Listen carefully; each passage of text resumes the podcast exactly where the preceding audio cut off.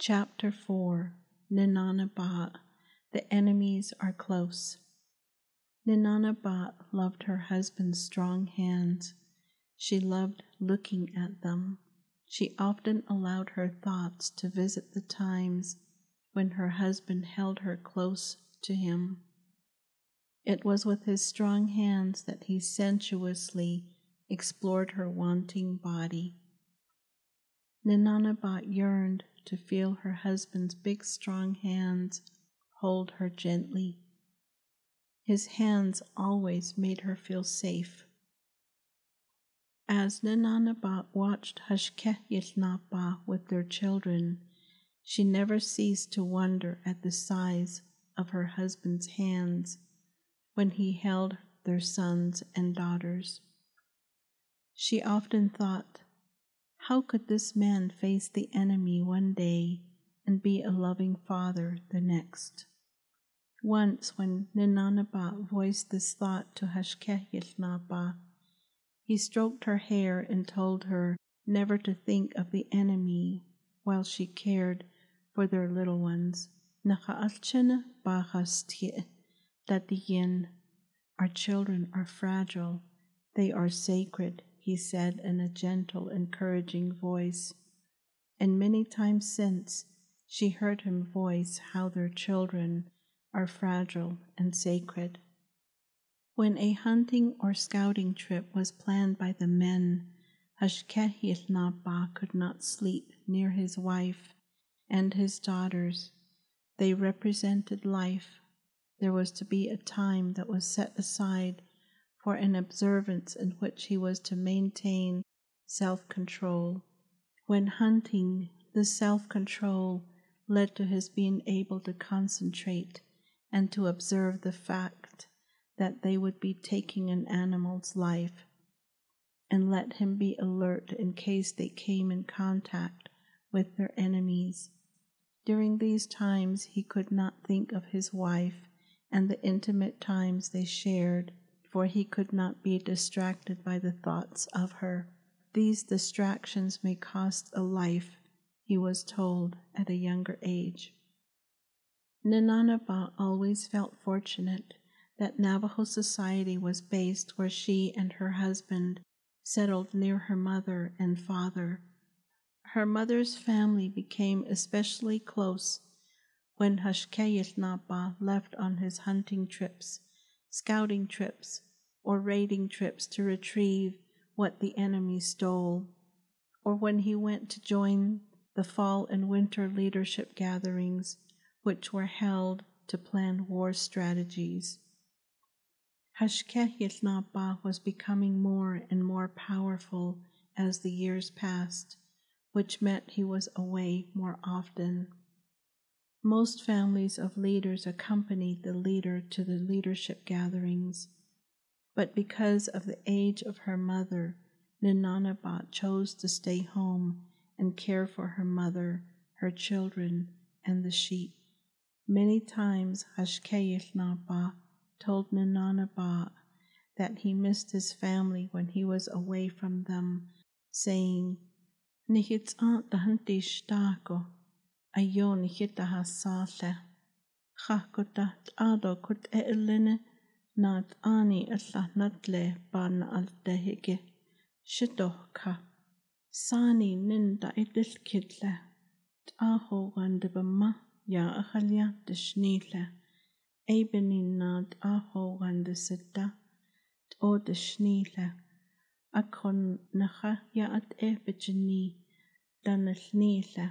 Bishi alto ayo nita hasale. Ayo nita nashle shiyaje. When I leave from you, I really miss you. Sometime without warning, just catch up with me where we are conducting the leadership gathering. The women usually ask about you. I usually say she is at home taking care of her mother. That is why she stayed at home. I usually say, and so they usually tell me to greet you for them. They probably miss seeing you too.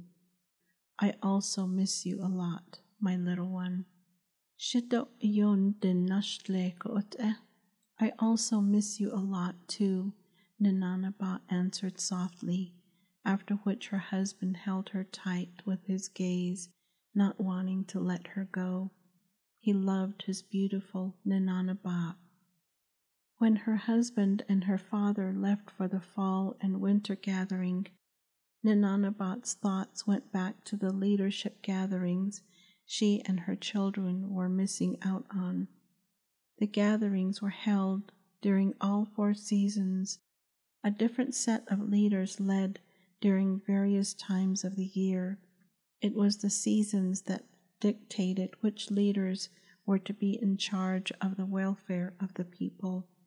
The peace leaders led in the spring and in the summer, while the war leaders led in the fall and winter.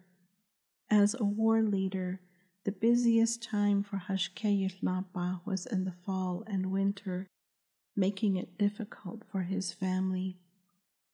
Winter stories were important to moral character building for children, and the father and the maternal and paternal grandfathers were a major source of winter stories. In the spring, Ninanabat missed being with the families as they prepared the Da'ike cornfield and planted in their cornfield. In an attempt to stop her thoughts, Nananabat shook her head as she thought of the people she knew would be at the leadership gatherings. She missed being with her relatives, missed the stories the women told, and missed the sound of life all around them. But her mother was important to the raising of her own children. Her mother represented wisdom, and Ninanabat wanted her children to know their elders were not to be neglected. Although alone as a parent when her husband was away, it was not difficult raising the children on her own. Her mother, her maternal aunts and uncles, and cousins were always available to hold a child, feed a child, or just play with one of her children. The evenings were the times she favored, for it was during these times her uncles gathered the children around them and began to tell stories, such as the one her maternal uncle, Nakai Yilnaba, told of the contact with the Hopi people. He would begin with Shad Achko Nanasat Dene Kinyis Ani Dawalia. In the direction of the south, there is another group of people called the Hopis. The Naabeehó Navajos came out of the north to play games with the Kinyasani Hopis. Both sides understood the rules of the game. It was a harsh game. The Kinyasani had to be constantly on guard and on the lookout for the Naabeehó coming out of the north. If the Kinyasani saw a group of Naabeehó coming, they were to alert the other Kinyasani who would be out working in their cornfields. If the Naabeehó yelled out a war cry, the Kinyasani would begin running, running in all directions looking for a rock to stand on. This meant that the Kinyasani had to run fast for the Naabeehó would come on their fleeing horses at a fast gallop. The Naabeehó were experts at bareback riding. One could see in the distance the men riding, and because they had been riding for quite a distance, their tsiyel, hair tied up in a bun, would come undone, and their long black hair would be riding the wind just like the men who would be riding their fleet horses. It was understood by both sides that if Akinyas Ani was able to find a rock upon which to stand, the Naabeehó could not touch a hair on his head. He was declared to have found safety. If there was a Kinyas Ani who had not found a rock upon which to stand, he was considered fair game by the Naabeehó and would be captured. If the Naabeehó left Kinyasani country without a captive, the Kinyasani would be declared the winners and would be considered better prepared than the Nabejo If, on the other hand, the Naabeehó captured a Kinyasani, then the Naabeehó were considered the winners. Akut ego Kinyasani Bishandajanego Bishandajabah In that way, they used to play and make war with the Kinyasani, the children were told. As Nananabat's children grew older and as her mother grew weaker, Nananabat stayed at home during the day instead of joining the children and the sheep herders when they took out the sheep and goats. Her family still made it a practice to keep a few hundred sheep near their home, while the larger herd of sheep was cared for by several men in another area. When home, Hashké daily reminded Nananaba of the Anae enemies who stalked the hills, waiting for a lone Naabeehó herding the sheep. The enemy's preferences were Navajo women and children.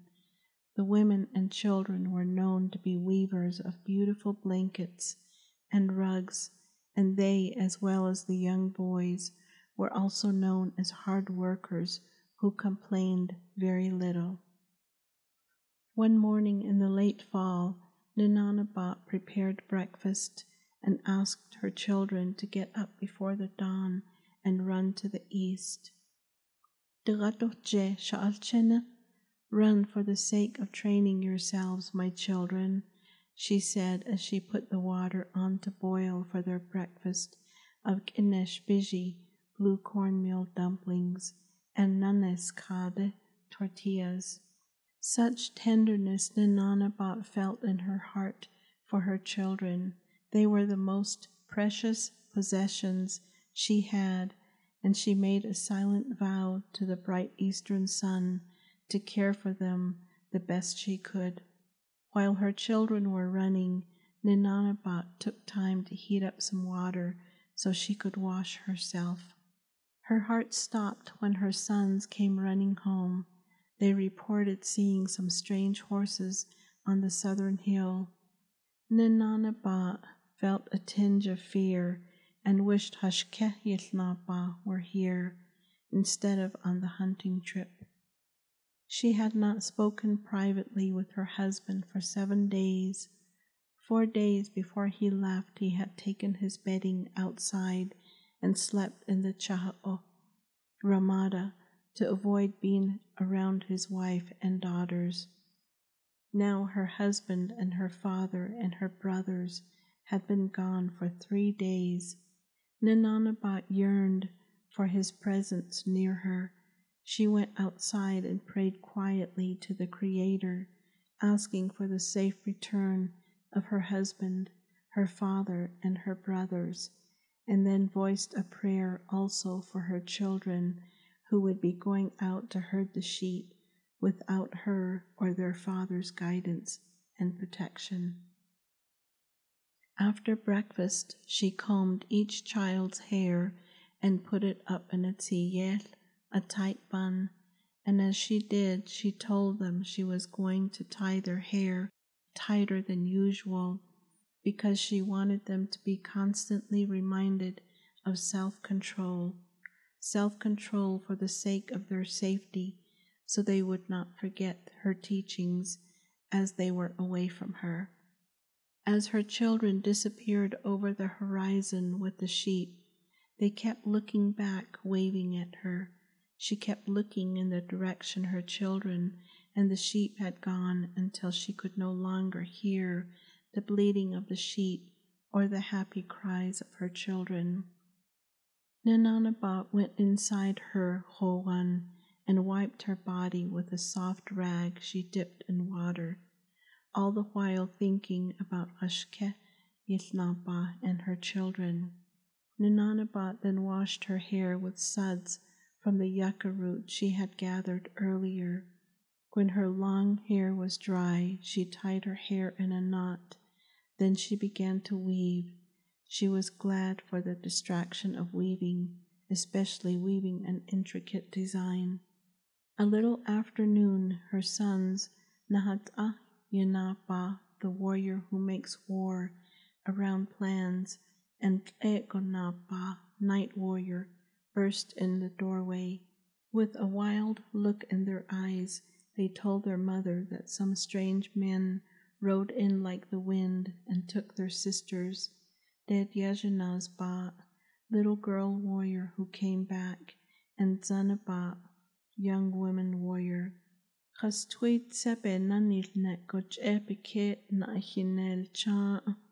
We tried running after them while we threw rocks at them, they cried, choking on their tears. Ninanabat raced out the door and ran to her mother's hogan. As she flung aside the rug that hung in the doorway, she fell into her mother's lap and told her of the disappearance of her daughters, screaming, Nikitsokya ded yajanaz bat dodzanaba yisna abilala. Someone has taken your granddaughters as captives. Shikao je, help me. Two horses were hobbled nearby, ones that Nananabat had ordered her elder uncle to bring back. As old as he was, in a second her uncle was gone with yucca rope strung over his back. He loved his grandnieces and did not want any harm to come to them. He began to pray, but his prayers seemed to be interrupted with the descriptions of the men his grandnephews gave. The men's skin was of a lighter color than that of the Naabeehó, they said. The clothes they wore were so dirty that one could hardly tell what color they were originally, but the language the men spoke was foreign to the boys, and the horses seemed to be stockier and fatter than Naabeehó, Navajo horses. Ninanabat vowed not to eat a full meal until her daughters returned. The rest of the family seemed to have made the same silent vow. The food prepared at mealtime remained untouched by the family. As much as Ninanabat wanted to pray to the Creator, the words for her prayers seemed to not want to come together. Instead, she just put her head down and felt her abdomen, remembering how she was able to keep her precious daughters safe inside her for nine months. Her abdomen felt so empty with these memories. She ached from the inside out. She did nothing to hide her sorrow. With his hair untied, his face unwashed, his clothes haphazardly aligned on his body, the older uncle began to follow the tracks of the hunting party. Just before the darkness moved in to hide all the tracks, he found the hunting party. It was late in the evening when the tracks of the hunting party and Hashke Yithnapa were discovered by Ninanabat's elder uncle. He found them sitting around a fire telling stories. In unison, the men turned toward the sound of someone's approach. Quickly, Hashke Yithnapa grabbed his tzeditran spear and aimed it at the heart of the intruder while the others jumped for their bows and arrows and had their bows drawn, ready to send a deadly arrow into the heart of the elder man. The elder man stumbled and fell into a kneeling position and mumbled words no one understood. Hashké Yił Naabaah jumped over a log he was standing near and gently lifted the older man. Isha, what is it? he demanded. Slowly the group was told of the disappearance of the girls. When? they all demanded. The elder man believed it was a day and a half ago. He was told to stay while Hashké Yił Naabaah and three hunters grabbed their personal items, unhobbled their horses, and rode out of the camp at a full gallop. Hashké Yił Naabaah told the others to keep their heads low near their horses' necks for protection as they rode through the thick pine and juniper trees. Just before dawn, the men saw the clearing that was near their home. Before his horse came to a complete stop, Hashké Yił Naabaah jumped off of his horse and ran toward his hogan. He lifted the thick rug that covered the door. Once inside, he quickly moved in the direction where he knew Ninanabat would be sleeping. Her sheepskin was outstretched, but she was not on it. He felt around with his hands, whispering her name. All he could hear was the whimpering of a child. He heard another whimper and reached toward the sound. Following the sound, he found Ninanabat sleeping on his sheepskin. He touched her, and she jumped and lashed out, nearly knocking him over from his crouched position. When Ninanabat realized it was Hashkeh Yithnaba, she began to hit his chest with her fists. Her throat sore from crying, she hoarsely asked in a loud whisper, Where were you? she demanded.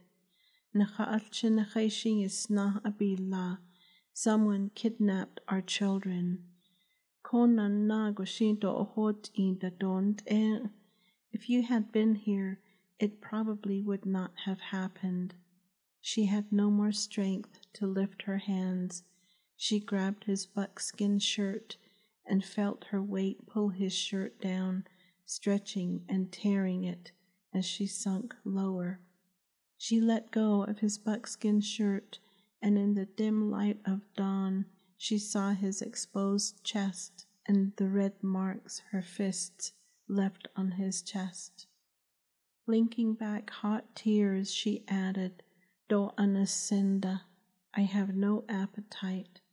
Don de bisnasinda, I'm not even sleepy. Nichet eke pansidis kosko, o yego nashcha. When I begin to think of our girls, I just really cry. She stopped and looked around in a confused manner and continued, Oshel bahojo baiya. I just feel so sorry for them. Eh? I wonder in what ways they are being tortured. Having said that, she began to wail. Between sobs, she said, Sha'alchin atkibdil into Yehosenda. My poor children don't know how to be tortured. She knew from the stories former Navajo captives told that most Navajo captives were not treated very well. She looked into her husband's eyes and spoke in a far away voice. Don de shnida. I do not have the strength. I cannot stand it. It really hurts right here. She gripped her heart. Hashké Yił Naabaah knelt beside his wife and allowed silent tears to run down his face and mingle with her hair. The sweet scent of her yucca washed hair was fresh in the deep breath he breathed in. He felt helpless. All he could say was, Ya, Ya, Ya, Dola dot dot dada, Ya, as an expression of sadness and loss. It is too bad.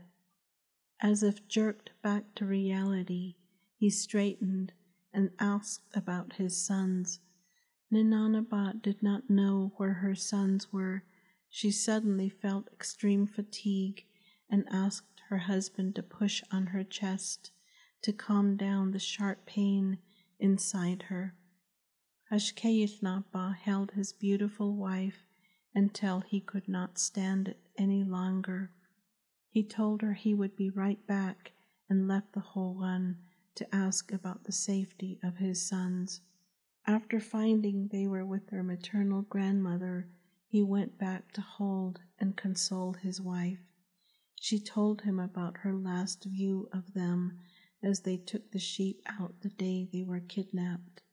At full daybreak, Hashké Yił Naabaah sent for other war leaders who were taking part in the winter leadership gathering. Before sundown, middle aged men and older men began to gather. After a hasty meeting was held, it was determined that there was no time to wait. A search party was to be sent out for the young girls. The young sons of Ninanabat were called in.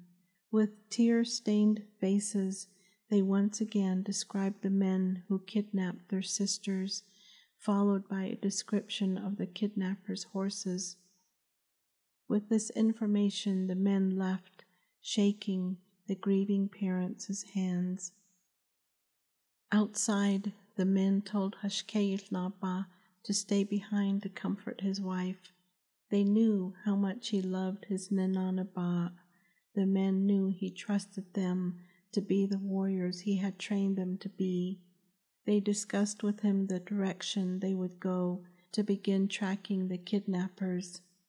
Hashké Yił Naabaah was being crushed with conflicting feelings. He wanted to search for his beautiful daughters, but he needed to stay behind to comfort his wife. But he also trusted his strong warriors. Once inside their howan, Ninanabat clung to Hashké Yił Naabaah, clutching his skin, his clothes, his hair, and his hands. He wanted so desperately to be in search of his daughters, but he knew his wife needed nourishment and sleep. He led his beautiful Ninanabat to the south side of their howan, where she slumped down on his soft sheepskin. He softly sang to her and smoothed down her hair. He kissed her hair, her face, and whispered, Nich ad don't cry, my little one. Ayo anin shne, I love you. Nita bahi nachaashin chadeintcha. Warriors are looking for our children. Ilhush, go to sleep. His wife slept as long as he held her and was close to her. A little past noon, an aunt of Ninanabat came in and gave Hashke Ilnaba some tortillas with jerky. For Ninanabat she brought a container of broth. As Ninanabat drank the broth slowly, she began to lose the wild look she had earlier. Many women who attended the leadership meetings came to help take care of Ninanabat, which allowed Hashké Yił Naabaah to silently leave to follow the other warriors to look for his beautiful daughters. There were many visitors to greet, information about the search to be collected, or coordination of the search in different directions, and to help butcher the deer brought back from the hunt. Ninanabat's father and elder uncle took these chores upon themselves. It had been a year since their daughters had been kidnapped by their enemies. Even after a year, the search for Ninanabat's daughters continued as part of their daily routine. Ninanabat was stronger but cried often and would look at her husband and say in a sarcastic manner that they should have had more babies. Hashké Yił Naabaah listened patiently and never gave up hope that one day they would see their daughters again. Time would not heal Ninanabat's heart. She continued to mourn the disappearance of her daughters. Many times as she worked through her day, she wondered what her daughters looked like and what they would be like. She knew deep down in her heart that she would see her daughters again one day.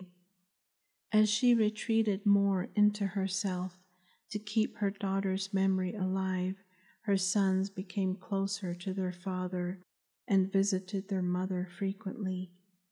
At times when they visited their mother, they were afraid they brought memories of their sisters, so they spent more time with their father.